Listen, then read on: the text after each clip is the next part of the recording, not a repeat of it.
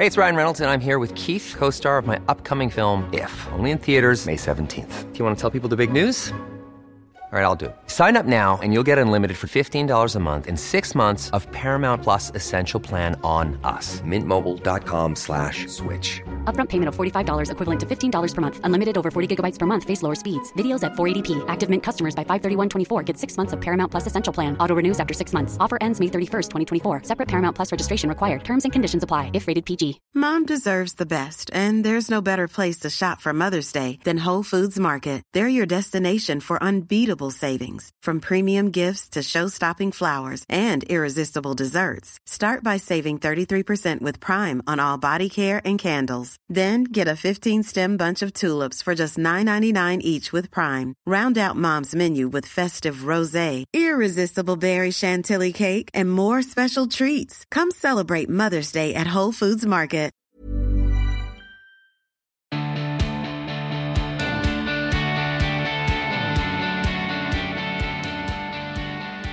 Hello and welcome to another episode of the Emma Guns Show. Thank you for joining me.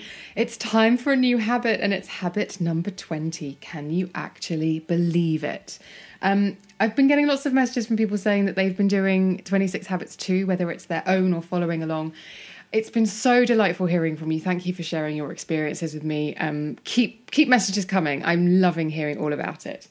For the next one, though, I don't know about you, but I've noticed something over the last few weeks when I've been chatting to friends, and that's that people are feeling a little bit frazzled. Now, I've been trying to figure out why. Perhaps it's a throwback to school, and around September, we all associate September with a new workload or this sense of starting something new. Or whether it's the fact that we're all aware that we're hitting the home stretch towards Christmas and the end of the year. But I have spoken to so many pals who, in the wake of summer, and having had a holiday are already really keen for a break.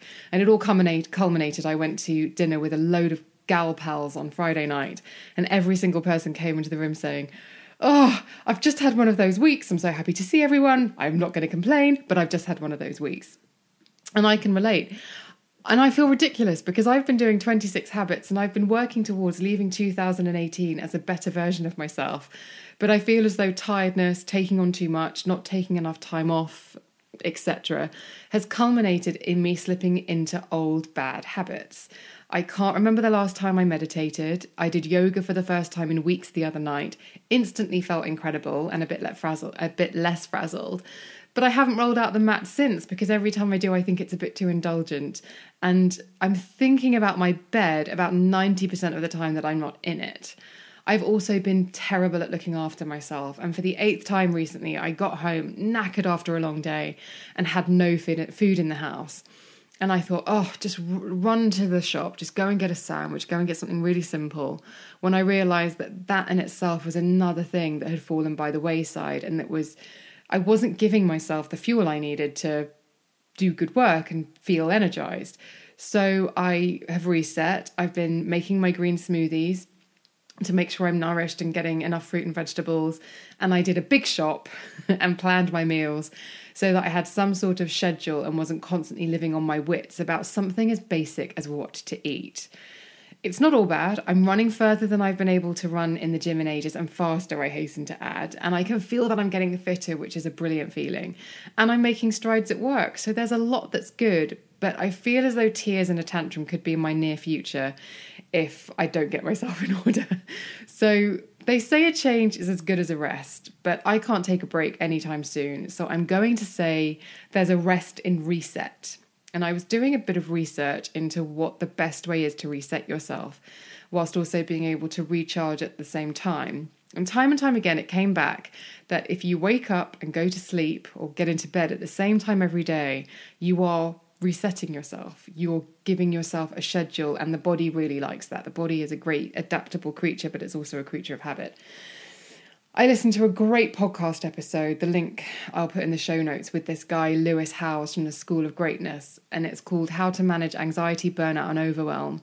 And he mentioned this too, and he also added that making your bed as soon as you wake up is a very basic act of self care that sets you up for the day. So I figured I definitely need a reset.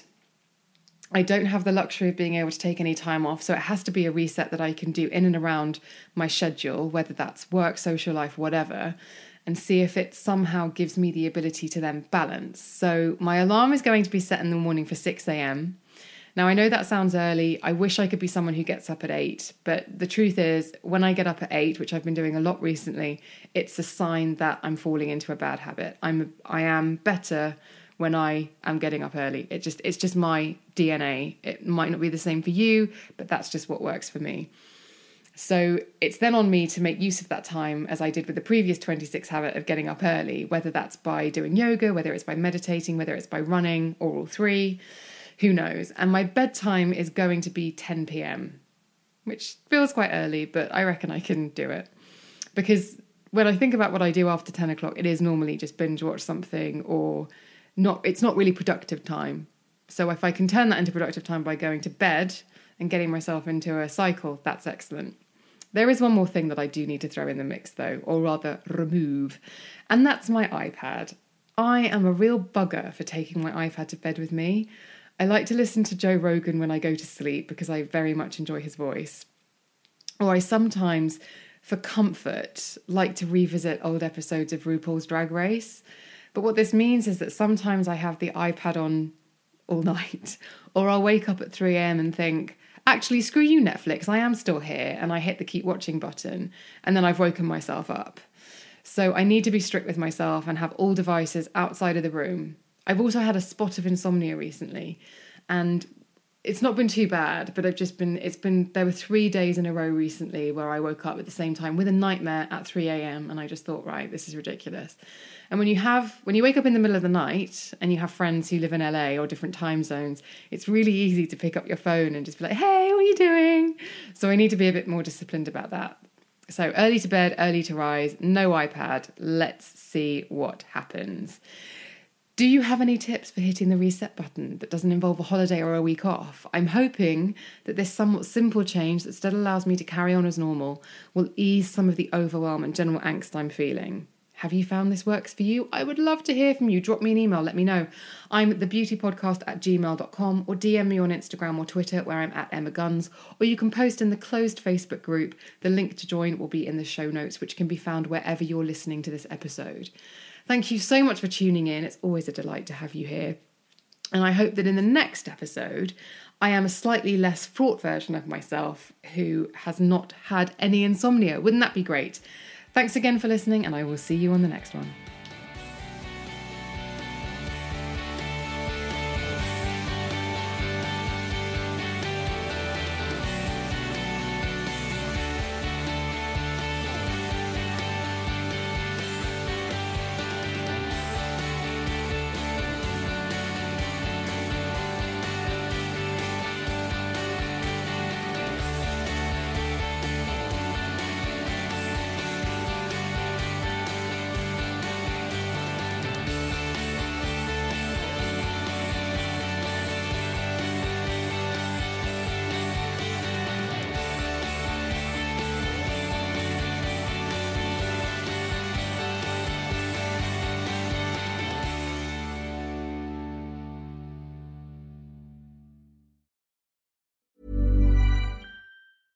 Small details are big surfaces. Tight corners are odd shapes.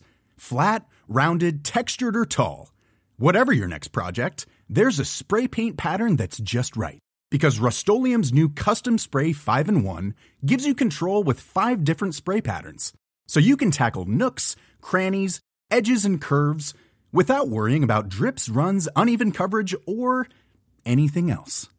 Custom Spray 5 and 1 only from Rust-Oleum Mom deserves the best, and there's no better place to shop for Mother's Day than Whole Foods Market. They're your destination for unbeatable savings, from premium gifts to show-stopping flowers and irresistible desserts. Start by saving 33% with Prime on all body care and candles. Then get a 15-stem bunch of tulips for just $9.99 each with Prime. Round out Mom's menu with festive rosé, irresistible berry chantilly cake, and more special treats. Come celebrate Mother's Day at Whole Foods Market.